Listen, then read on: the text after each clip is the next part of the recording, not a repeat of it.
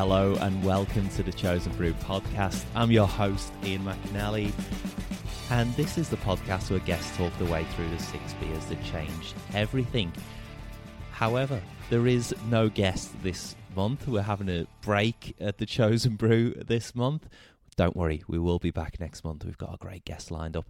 But even though we don't have an episode, I just wanted to let you know about a couple of exciting things coming up uh, later this year at the Chosen Brew. I'm currently working on a new logo uh, because the hastily made clip art effort uh, that is currently in in fashion uh, is not the best. So I appreciate that. So we're going to be formulating a new one and I've also been in discussions about having a live episode.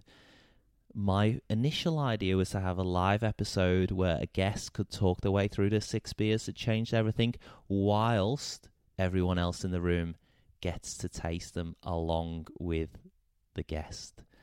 That was my initial idea. That would be uh, such a wonderful thing to happen, I think. So uh, if you'd be keen on something like that, please do let me know.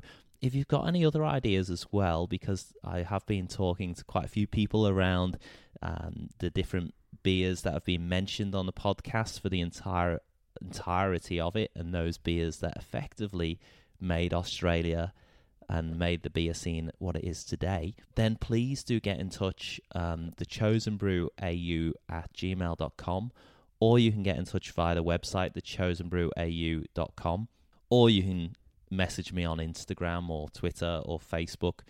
All of those things will get to me. So it'll be great to hear your ideas, but also it'd be great to know if you are a person with a venue which could be possible for it as well, or you might want to be a, a, a guest on the show, or know someone who would be a great guest as well.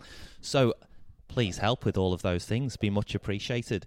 Hopefully, as well, we can just have a Chosen Brew get together at some point. I'd love to meet you. And uh, clearly, if you listen to this, you're probably more passionate than I am about quality beer. So it'd be great to share a few beers and uh, get together at some point. So we can certainly think about that as well. Again, if you think of an ideal venue, or then please do get in touch. So, in addition to the Chosen Brew, I also do make another podcast, which is very new and fresh, but it's so much fun to make. It's called The Wheel of Sport, and it's on Melbourne's newest uh, sports podcast network called Turnstile. Essentially, we spin a wheel, which is a visual on an audio format, so not the smartest thing uh, to do, but it gives us a topic and we end up talking about a sporting moment from the past if you know about that moment already, it'll be nostalgic. If you don't, it'll be informative. It'll always be entertaining. And I make it with my friend Justin Price. We've only had a handful of episodes so far, but managed to cover. We've we've done World Cup moments. We've done Jean van der Velde's 1999 British Open golf tournament collapse on the 18th hole. We've done Eric Cantona versus the world. We've done the underarm bowling scandal against New Zealand at the MCG in 1981. We've also done Goran Ivanisevic's amazing wildcard entrance into the 2001 Wimbledon final essentially what we do is it we talk about the event it's unscripted we're really proud of that and once we've had that conversation and told the story in the post edit, we'll put in the actual commentary from the event. Um, so that really brings it to life. It's a fantastic listen, something that we're both very proud of. And I'm sure if you love uh, nostalgic journeys like The Chosen Brew, you'll like this podcast as well. So make sure I'll put the link in the show notes. There's many ways to listen it on um, across all good podcast platforms. So that'll be much appreciated as well. I might even play a clip just before the end as well. The last thing I want to say is thank you. I have great fun making this podcast. I love the process of it and I love meeting people who are passionate about good beer. But I couldn't make the podcast if it wasn't for you. Thank you for listening and your support I'm making the podcast it does make it worthwhile. Thank you for sharing. Thank you for rating it on iTunes and all those other platforms. Much, much appreciated.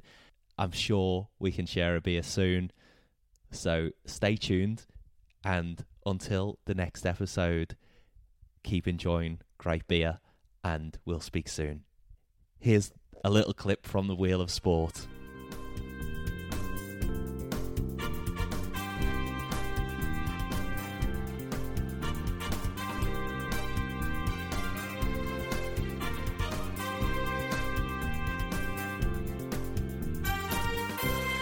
They're still playing At midnight. at midnight. Yeah, on Oh. on a Sunday as on a school night. That's school night, yeah. So as people word gets around, more and more people start tuning in because it's so close. This frame now been going 55 minutes, the longest frame of the final.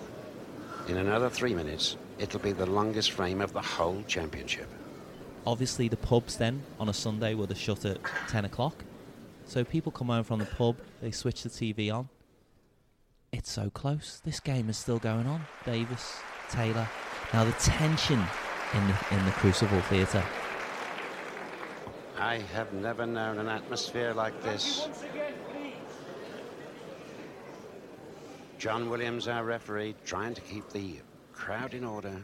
It's a horseshoe, the theatre. So the stage is kind of the the audience are, are sat around the table.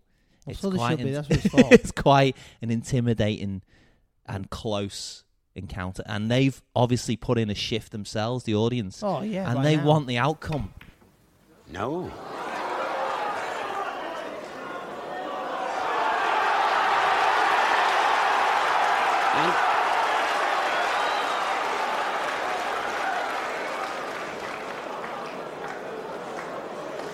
This is really unbelievable. And so the tension is amazing, but 18 and a half million people stayed up till after midnight to watch the end of this game.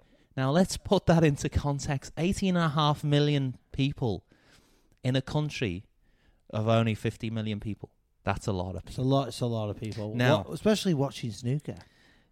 yeah. Yeah, let's put this into context. How many people in Britain watched the World Cup final between Germany and Argentina? Not even 15 million. Yeah, because England fans are giving up by then. so, they, they, they knew what the writing was on the wall. Yeah, so well, that, actu- no, that is very impressive, though. That I, I, I agree that it must. But the thing is, it's not because it's the snooker, is it?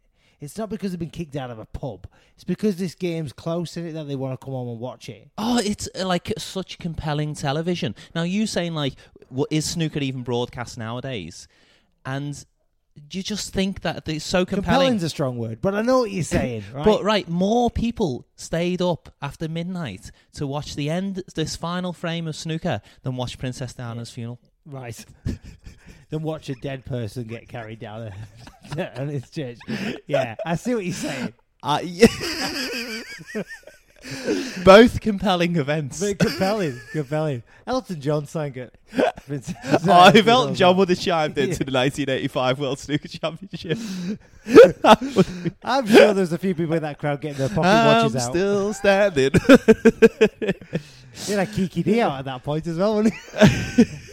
I suppose for the Australian crowd, I've I've got to admit, I, although it was 18.5 million people stayed up to watch this, and that's very impressive. Sadly, more people did watch Scott and Charlene get married in Neighbours. so, so, you know, Swings and roundabouts. yeah, swings, definitely swings and roundabouts.